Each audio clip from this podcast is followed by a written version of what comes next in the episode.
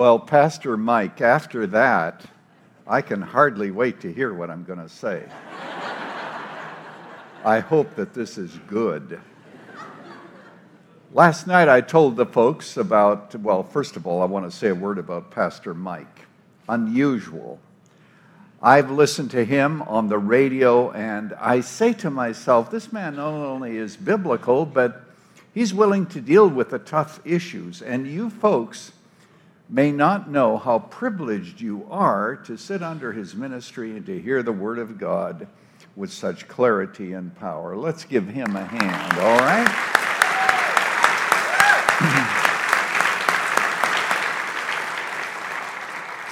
Last night I told the story about this couple at Moody Church, not at Moody. Oh, by the way, how many of you have never visited Moody Church? Could I see your hands, please? I have to say that that's very scary because it's not necessary to visit Moody Church to go to heaven. But why take a chance? There's this couple in Chicago. They are out for their 40th wedding anniversary, each was 60 years old. An angel appeared to them and said, What would you like for your anniversary? The wife said, I've never traveled. The angel flashed a sword, and in her hands were two tickets for a world cruise. It was the man's turn. He took the angel aside and said, You know, I'd really like to be married to somebody who's 30 years younger than I am. The angel flashed his sword, and instantly the man was 90 years old.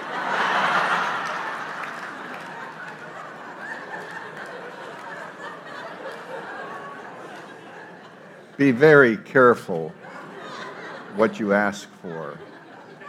Specificity is important.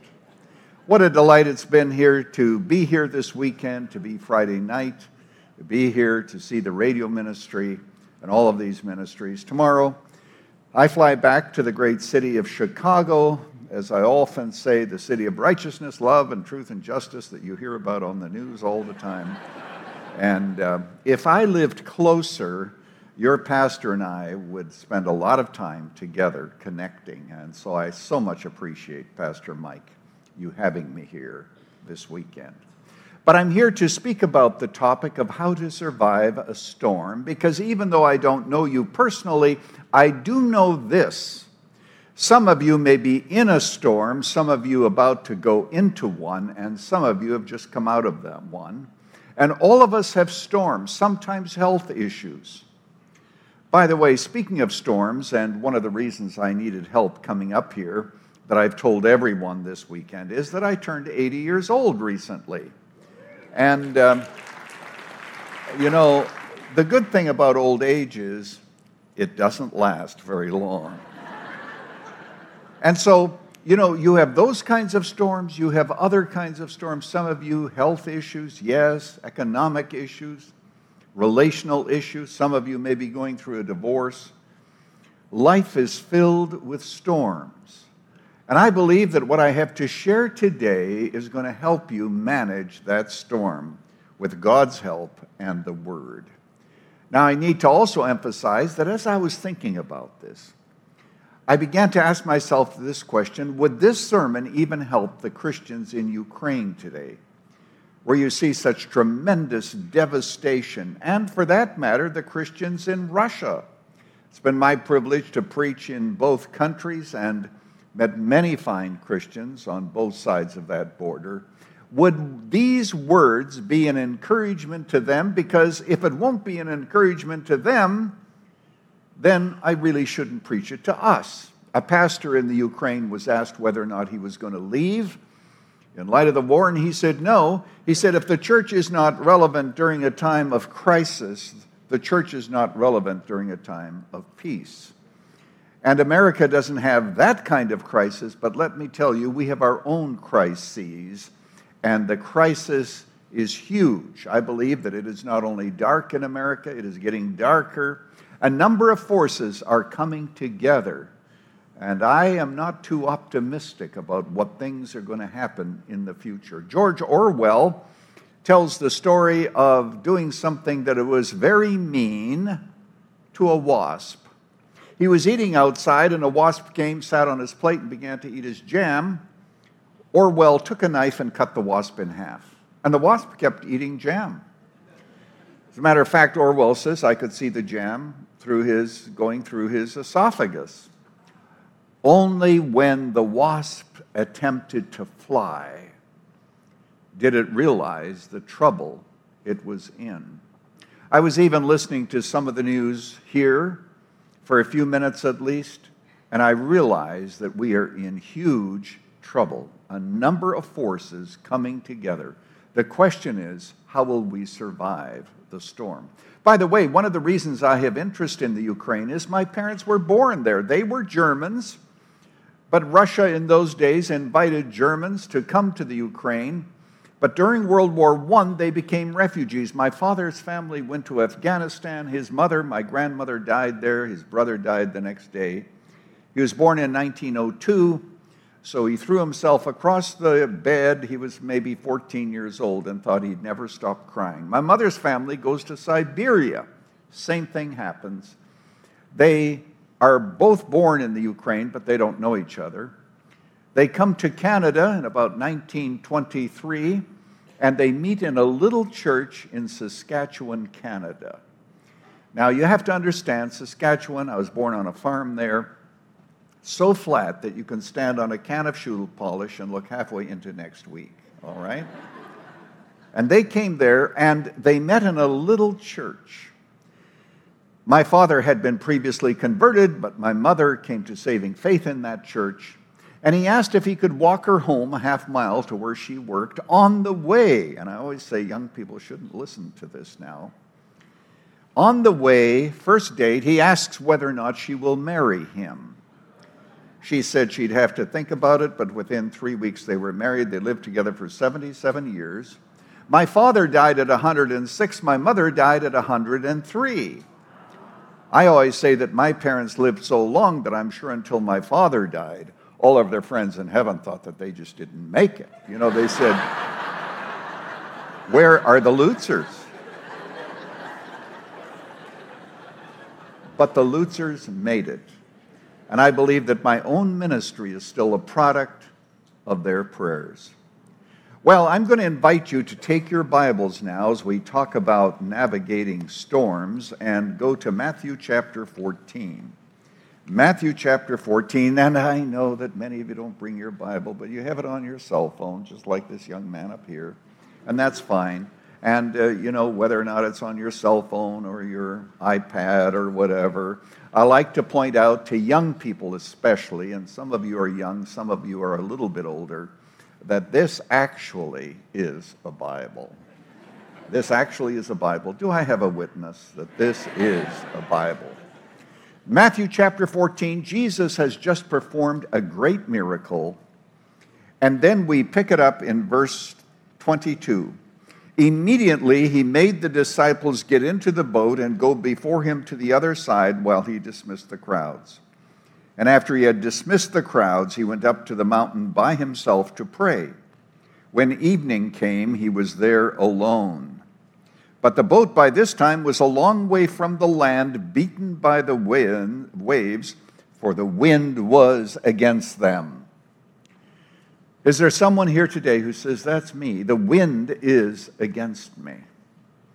A number of currents are taking place, and if it's not this, it's that. It may be all the things that we've listed. If the wind is against you, you're in the right place, worshiping in the right worship center today because I believe we're going to be encouraged. Now, Jesus is going to ask the disciples to go alone. He's going to go to the mountain to pray.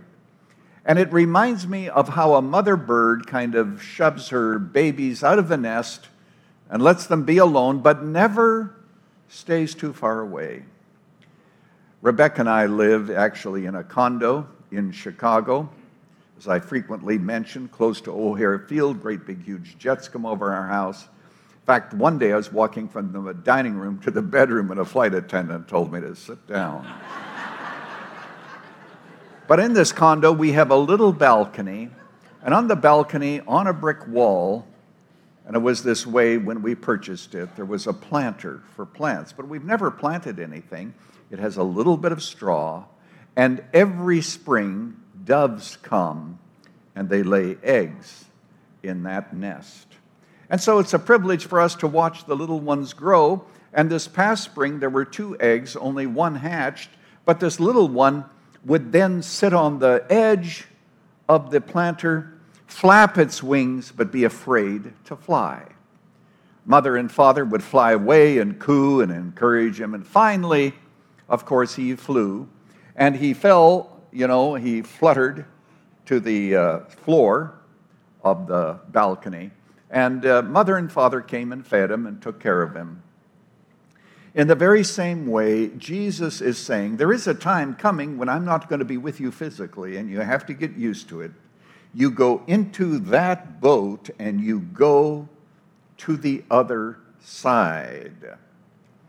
And now Jesus goes to the mountain to pray, and now begins seven lessons that help us in our storms.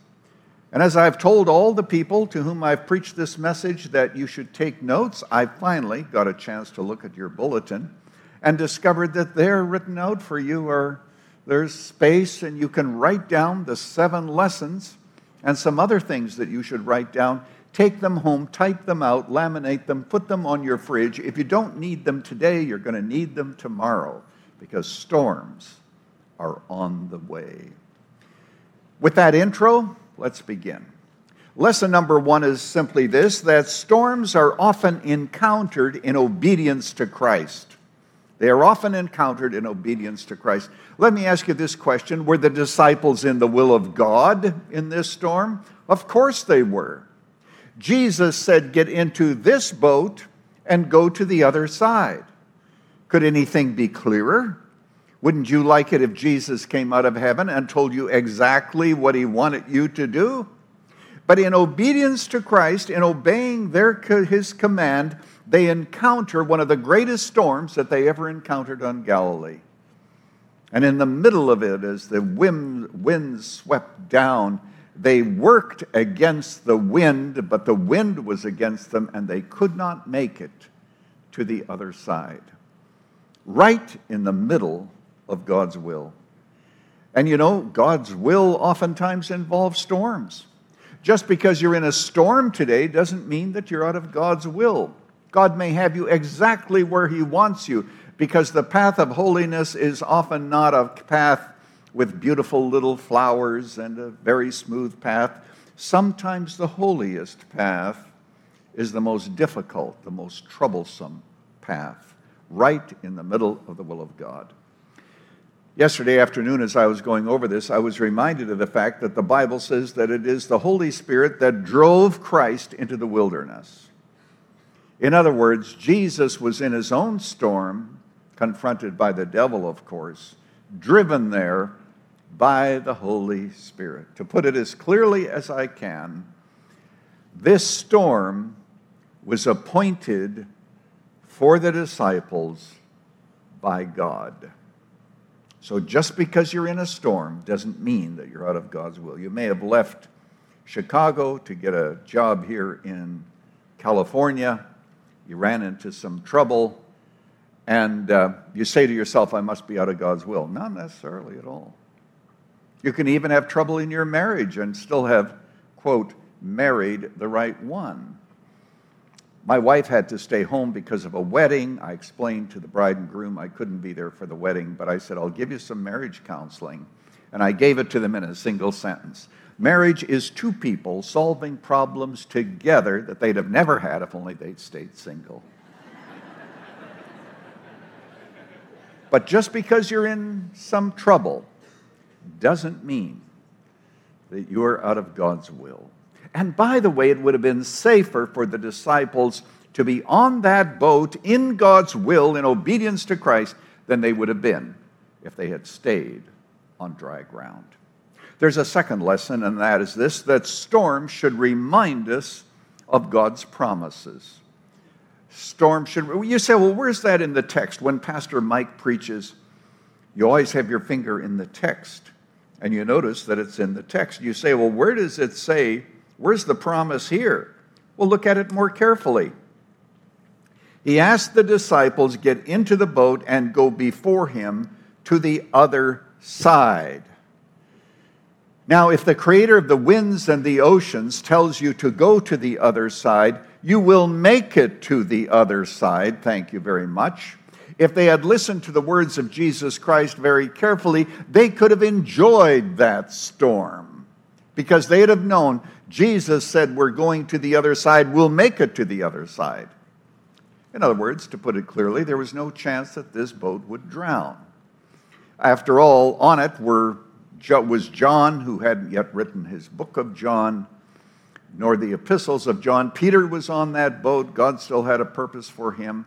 And so uh, God uh, had actually chosen most of these disciples. They would die a martyr's death. And so their work wasn't finished. And I like to emphasize that there is no combination of, de- of demons and evil people who can put us to death if God thinks that there's still work for us to do. And by the way, speaking about that, I always like to tell people, you know, if you're to be hung, you'll never drown. In other words, the purposes of God will be fulfilled. Now, when it comes to COVID, for example, if COVID is out of God's hands, then we are out of God's hands. Now, having said that, we take precautions. We are not trying to say that you should simply uh, commit to fatalism, whatever God wants. No. My wife and I, during COVID, for example, we wore masks, especially as we flew on airplanes. And I brought a mask with me, and I, I brought it to show you because this mask is way beyond N95. My wife bought it on the internet, and I won't tell you how much she paid for it. This mask is so good that it even filters out the oxygen. I wore it for a half an hour and had to sit down because. So we take precautions, but at the end of the day, we are in God's hands. Now you say, well, what promises should we cleave to? You cleave to promises that are ours. It's not true that every promise in the book is mine, but there are so many promises given to us. And when the trials come, we go to the promises. For example, Romans chapter 8 Who shall separate you from the love of Christ? Shall tribulation, distress, persecution, nakedness, total destitution, the sword, martyrdom? No, war does it separate believers from the love of Christ when even family members are killed? No, nothing, Paul says, separates you from the love of Christ. Nothing. Nothing on earth, nothing in heaven, not even Putin can, can separate believers from the love of Christ. So, what you do is you go to all the promises of God. Hebrews 13, verse 5 I will never leave you nor forsake you. In Greek, five negatives. I will no not leave you. I will no not forsake you. Five times God says, never, never, never, never, never. And so we go to the promises of God. And by the way, for those of you taking notes, would you write this down? And there is a lady up here who's taking copious notes. My dear, in heaven, your head is going to be, your crown is going to be so heavy, your head will be tilted. But I want you to write this down. We live by promises, we don't live by explanations. If you're looking for explanations, you won't find them, but promises are plentiful. There's a third lesson, and it might be the most important for you today, and that is that even when we can't see Jesus, Jesus sees us. Let me ask you this question Could the disciples see Jesus up there on the mountain in the darkness? Of course not. Those of us who have been to Israel, we know that the whole Sea of Galilee, surrounded by high hills, they're called mountains in the Bible. But uh, there's no way they could see Jesus in the darkness. They knew that he was going to pray, but they didn't know where. But even though they couldn't see Jesus, Jesus could see them. He knew the longitude and the latitude of their little boat. He knew the depth of the water. He knew the speed of the wind. He knew the strength of every board. He knew it all. and he could see them. And what we need to do is recognize that there are times in our lives that are so dark we can't see God. I've had times like that. You've had times like that. I was telling the folks that I played tennis with a guy by the name of Mark, who's in heaven today. We played tennis together for 20 years, and I might as well throw this in that tennis players sometimes make bad husbands and fathers because to a tennis player, love means nothing, okay?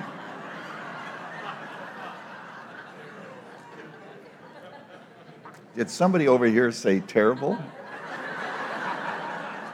I think that was actually pretty good, really. But here's the point he was told that he had cancer, and he did have cancer. And later on, he told me about how he left the bedroom in the middle of the night, sat in the den, and he said, All faith just drained from my soul. Couldn't see God, couldn't even hang on to the promises of God. Everything drained away because there are times that are just that dark. And we don't see God, but God sees us. And when push comes to shove in life, as it so often does, it is more important that God see us than that we see God. And Jesus, who has his eye on the sparrow, continues to have his eyes on us, even in the darkness. And so, what we must recognize is the fact that Feelings are not facts. Your feelings may feel as if God has abandoned you. Some of you struggle with depression. You must get the reading of your true condition from the Word of God, not from those internal feelings, which oftentimes fluctuate. When we cannot see God, God still sees us. Well, let's go on to another lesson lesson is simply this that Jesus comes to us at the right time. I'm in verse 25 now, and your Bibles are open. And in the fourth watch of the night, he came to them walking on the sea. But when the disciples saw him walking on the sea, they were terrified and said, It is a ghost. And they cried out in fear. But immediately Jesus spoke to them, saying, Take heart, it is I, do not be afraid. He comes to them, four o'clock the darkness. When things were as dark as they could possibly get, when the disciples were totally exasperated, they had been toiling all night, rowing, weary, and getting nowhere. Jesus shows up. You know that uh, Jesus comes to us at the point of desperation. One of the reasons that we don't have a lot of people in prayer meetings is because we are not yet desperate. It is desperate people who pray, and in this desperation, God comes to us because at last we recognize the end of our own resources, we recognize, excuse me, the, the end of our own strength, and in that we then commit ourselves to God and finally cry out to Him he is the just in time God. You remember, Abraham was willing to sacrifice Isaac, and the knife was gleaming in the sun, and God said, No, don't do it, Abraham. And there was a ram caught in the thicket just in time. Point of desperation. Rebecca and I know a woman who worked in a brothel, and she used to pray, God, get me out of here. But he never did.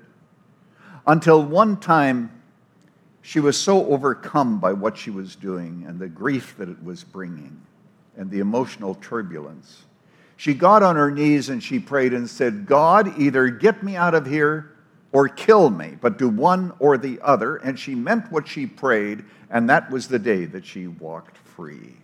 Desperation. Four o'clock in the morning. It's dark.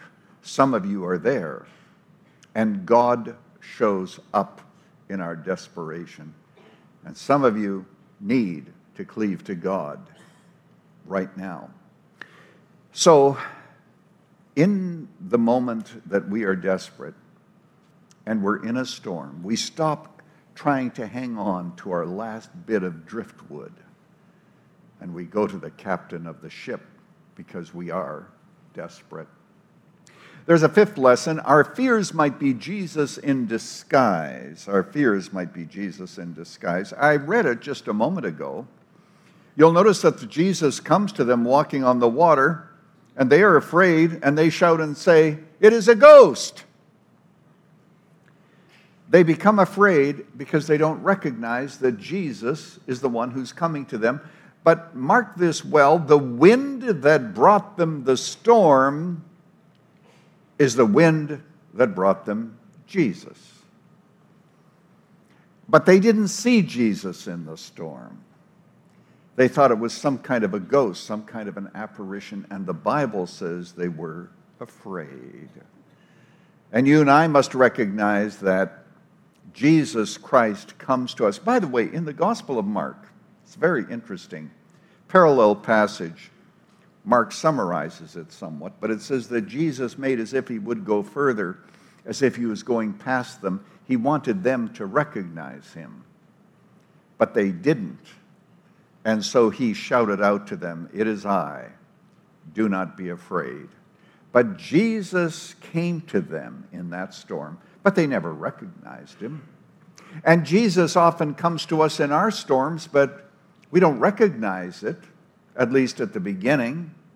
We may recognize Satan, and Satan may be involved, but at the end of the day, Jesus is the one who's coming to us. But we don't see it, do we? Rebecca gave me an article which uh, was written by a couple who were given by God a special needs child. Now, when the baby was born, you know, they ask all those questions why us? What did we do wrong? And on and on it goes. And um, all of the misgivings because both of them had jobs, and now God gives them a baby that needed their attention 24 7. They didn't see God in that.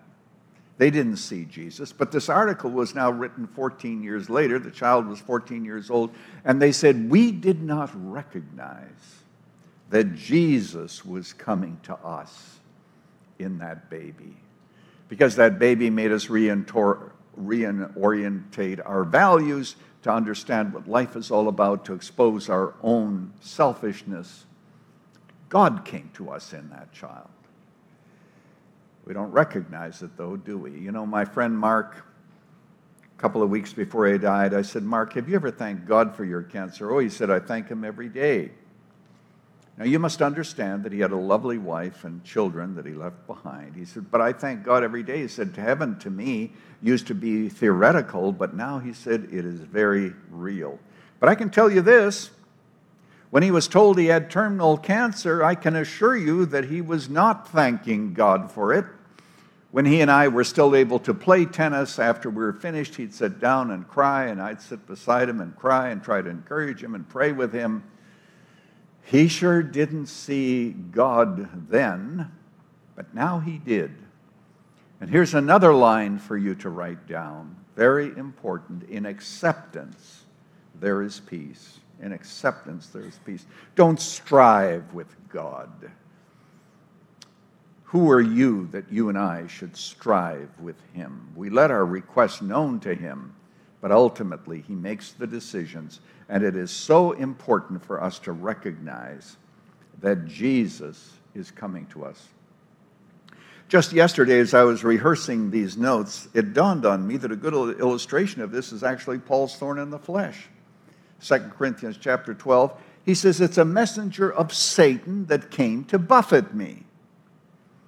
Now, you would think that all that Paul had to do is to rebuke Satan and then suddenly this thorn would leave. But that's not what happened.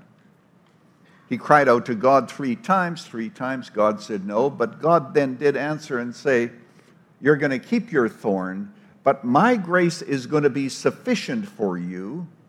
It's going to be all that you need. And what did Paul say later? He said, Most gladly will I therefore glory in mine infirmities, that the power of Christ may rest upon me. So the Apostle Paul now see, saw God in his thorn in the flesh. He didn't see that immediately, but Jesus comes to us in disguise. Well, there's another lesson that we can learn, and that is number six. The water that threatens to be over our head is under his feet. stop to think of it, what is it that the disciples feared? Well, of course, they feared drowning, they feared the water, but Jesus is walking above the water. He's walking above the water as if he is walking on a marble floor with total, unquestioned authority. He was not overcome by the waves, he was not threatened by the wind. He walks as King of Kings and Lord of Lords. And I want you to see Jesus today above your storm. He is, after all, Lord and King. He's even God over the nations. He is in control. The book of Daniel makes it clear God sets up some rulers and takes down others, and sometimes he delegates his responsibility to evil people, as all of us know, in the political process and in other situations. And, and Jesus, though, always maintains his sovereignty. You remember Nebuchadnezzar, a very proud man. You know, is not this the great Babylon that I have built? And God humbled him. He was with the animals for, if I remember correctly, about seven months. And then he said, At the end of the day, my understanding returned to me. Sanity is actually understanding who God is so that you can understand who you are. At the end of the day, my understanding returned to me, and I blessed the Most High and praised and honored Him who lives forever and ever, whose dominion is an everlasting dominion, and whose kingdom is from one generation to another. And He regards all the inhabitants of the earth. His kingdom is from one generation to another, and none can stay his hand or say unto him, What doest thou? Can you visualize Jesus today above your storm? Even that nasty divorce, I want you to see Jesus walking on that which you fear. Jesus above your storm.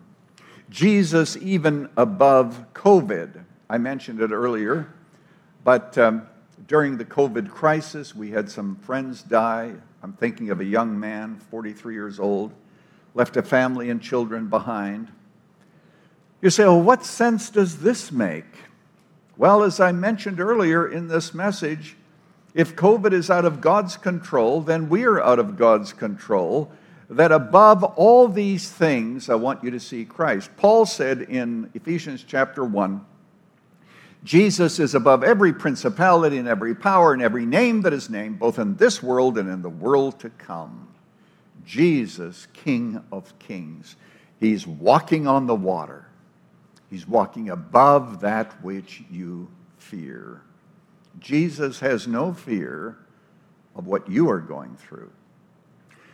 Number seven, our ability to walk now depends upon the focus of our eyes. I'm in verse 28. Peter answered him, Lord, if it is you, command me to come to you on the water. And he said, Come. So Peter got out of the boat and walked on the water and came to Jesus, but huh, when he saw the wind. When he saw the wind. He was afraid and beginning to sink. He cried out. And I like to emphasize that we as pastors sometimes give long pastoral prayers. We begin with heaven and work our way down to earth. But you know, when you're drowning, you don't have a lot of time to pray a long prayer. Three words Lord, save me. And immediately Jesus stretches out his hand and pulls Peter up. Now, if you had had a cell phone, as all of us do, and you were taking a picture of what was happening, for a few moments, two people would have been seen walking on the water. There's Peter getting out of the boat, and he's walking on the water, and he's going toward Jesus. And he also is experiencing the same authority as Jesus. He's looking at Jesus. And as long as he was looking at Jesus, he was able to walk. But he saw the wind. Let me ask you a question. What was Peter's greatest problem? Was it the depth of the water? Was it the height of the waves? Was it the speed of the wind? No, all those things are under the control of the sovereign Christ. That was not his biggest problem. His biggest problem was lack of faith. O ye of little faith, Jesus said to him, Why did you doubt? Why did you doubt? He saw the wind. And that's my problem, and that's your problem. How long do you think it took before Peter began to sink when he looked at the wind rather than Jesus? I don't know, a matter of seconds. You can leave this meeting today, you can get into your cars, and you can drive home, and all that you see is the wind. Even though we try to put our focus on Jesus Christ, all that you see is the wind. Just like Peter, he saw the wind, and that's your problem, it's my problem, seeing the wind.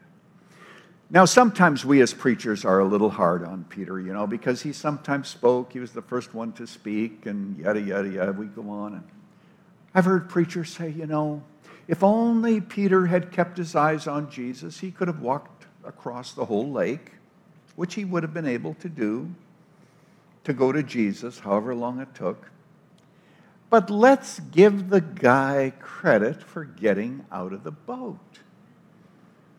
You know, uh, whenever you do something great for God, you have to take reasonable risk. There was no chance that those other guys were going to drown because they stayed in the boat. But he was willing, because he really did love Christ, he was willing to, once Jesus said, Come, he was willing to get out of the boat and say, Hey, I'm doing this. And we should give him credit for doing that. Some of you have never greatly failed because you've never tried anything great. You've stayed only within your own comfort zone, and that's all that you know.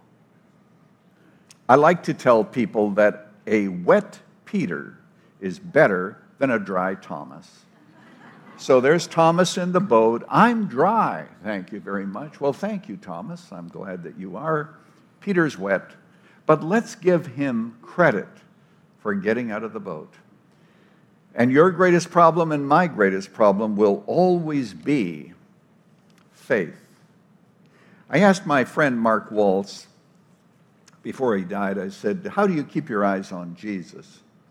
He went over to a drawer and he pulled it out and he showed me laminated a couple of pages of paper with 100 promises. He said, Immediately I go to the promises. That's the way you keep your eyes on Jesus when you're going through a storm. And he kept his eyes on Jesus all the way to the finish line. Your greatest temptation and mine is to see the wind. Now, let's read the rest of the story. And when they got into the boat, who's the they? Well, Jesus is joining them in the boat. He's going to go with them to the other side. When they got into the boat, the wind ceased, and those on the boat, they worshiped him, saying, Truly you are the Son of God, which is the bottom line in all of our storms, is that ultimately we might be better worshipers of Jesus. And our storms should lead us to worship him. So they are in the boat now, and they make it to the other side. And on the other side, there's work for them to do. They're going to be doing ministry on the other side. And just like on the other side of your trial, there's something for you to do, someone you can bless. Now, there's some of you who are like Jonah. You say, Pastor Lutzer, this is all great stuff, but I'm in the storm of my own making. You remember Jonah was asked to go in one direction, he deliberately went in the other, and uh, he ended up in a storm that God created. And you say, Well, that's me. I messed up and I'm in a storm, but it's my fault. All right, it was Jonah's fault that he was in that storm. So, what did God do? God, of course, the Bible says he prepared a fish this was not just one regular fish off the assembly line. This was actually a special fish that swallowed Jonah. And if you read chapter 2, like I did yesterday afternoon, you'll find that Jonah repents. He acknowledges the sovereignty of God. He acknowledges the fact that he's messed up. He ends the prayer by saying, Everything that I promised you, I'm going to repay. I'm going to keep my vows. I'm here now, I'm yours. And that's why your little boat is being crashed against the shore, against the rocks, because God is saying, you know, it's time for you to cry up in repentance, and there may be repentance, there may be restoration that you have to be involved in.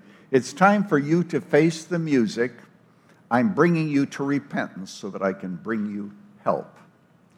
And God, who is able to help us manage the storms of life over which we have no control, He is willing to help those who are in a storm of their own making just as much as He is willing to help those who are in a storm who's, that was made for them by others or circumstances that were beyond their control.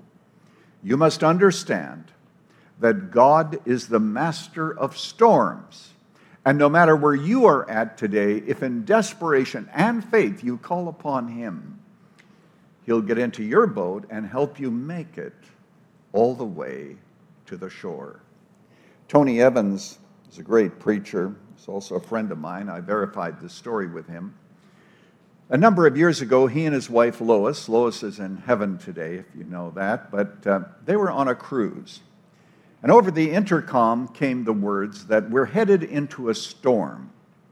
Please um, buckle up. And Lois didn't like it. She tried to call the captain, spoke to his assistant, and said, Why don't we just put down anchor, stay here, and then later we can resume the journey after the storm?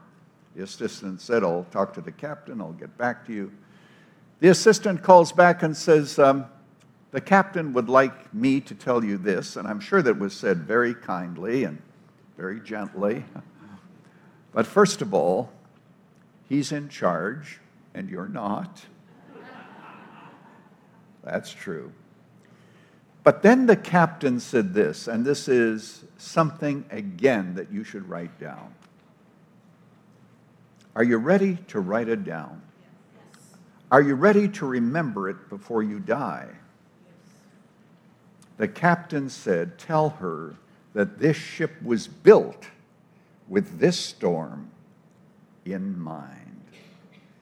And when you and I trust Jesus Christ, who was crucified, died on the cross, was raised again, taken to heaven, to glory, he died, came to earth, was raised with our storm in mind. The storms of our mess, the storms of our sin. He had all that in mind, and He is adequate to forgive us and to take us all the way to the other side of the lake.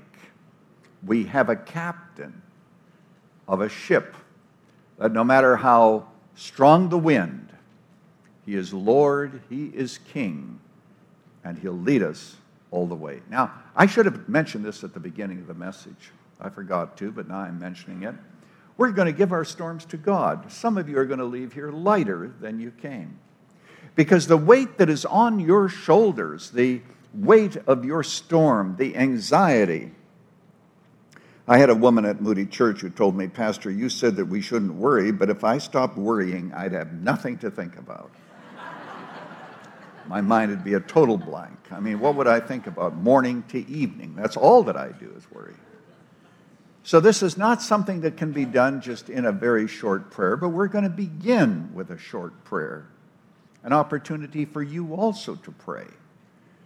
But first of all, I want to tell you a story.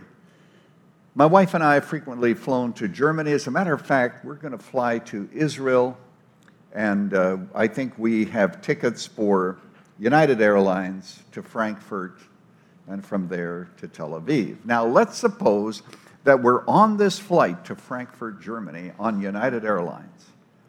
And uh, you have to use your imagination here, pretend that security is not an issue. But after we begin crossing the ocean, I say to a flight attendant, Would you check to see if the pilots are awake? You know, she is able to go and go through the door and see the pilots, and she comes back and says, Yes, they're awake. A little while later, about an hour later, I say, You know, I've known people who have fallen asleep in an hour. Would you check to see if the pilots are awake? And she checks and comes back and says, Yes, they are awake.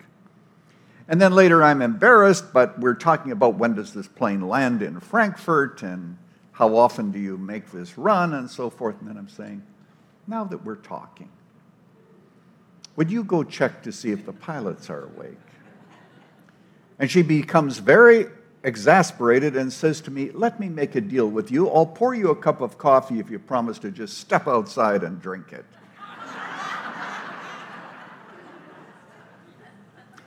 and then she says, You are insulting the pilots of American, uh, of United Airlines. And I would be. I would be. Look into my eyes just for a moment because I want to tell you this. You and I insult God virtually every day. We give him something and then we say, Well, have you done anything with it? Are, are, you, have you fallen asleep? I mean, I prayed for this kid, this child of mine that's in the world, and I don't see anything happening. Are you awake? And we keep trying to wake God up to the reality. Instead of committing ourselves to God, in total commitment, and then later, when it wants to come back on our shoulders, affirming the fact that, uh, you know, it's not coming back, because I affirm the fact in praise to God that He's the one now who's bearing this, because it's from my shoulders onto the shoulders of one. The governments of the world shall be upon His shoulders, so He can handle what I can't. And I'm transferring the burden to Him. And from now on, I'm going to live a life of praise rather than constantly receiving back my worry and my anxiety. After all, the Bible says, casting all your care upon Him, He cares for you. Give God everything. Yesterday evening, I mentioned something that one of the women pointed out to me, so I'll say this here. Women, why don't you just give your husband to God? You haven't been able to change him, have you? I could have many testimonies about that. The Chinese have a proverb that says that no matter how long you cook sand, it never becomes rice. Why don't you ask God to change him? Say, Lord, I give my husband to God because what I'm doing isn't working. And of course, it may work the other way too with wives and their husbands. Give those wayward children to God. Trust Him and give Him praise. Look beyond what they are doing and see God. Look beyond the sin and the rebellion and see God. And give those children to Him and give God thanks that they are now in His hands. Are you ready to pray? Bow your head in prayer. I'm going to pray briefly, and then we're going to have silent prayer to give you an opportunity to begin the process of giving your storm to God, and then I will close. Father, I want to thank you so much for these dear people who have come out today. I also want to thank you for those who are listening to this message and uh, They've never received you as Savior. Their little boat is being smashed against the rocks. And Father, I pray that they might call out to you in desperation for forgiveness, for restoration. I pray, Father, that they might have the grace to be able to give you their storm. And for those who know you as Savior, we thank you that you care about us. We ask in Jesus' name. Grant us the ability to make that transfer from our shoulders to yours, to trust you with our future, with our darkness, with our discouragement, and our pain. Now, would you talk to God? Would you tell Him and list the storms that you want to give to Him and transfer to Him? You talk to him if he's talked to you.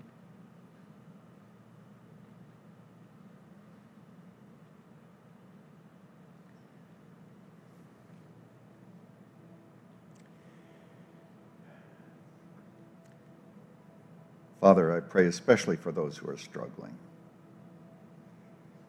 People who have bur- uh, borne their burdens so long, trying to manage the storm May they see Jesus Christ walking toward them in that storm. May they see him as sovereign, as Lord and captain.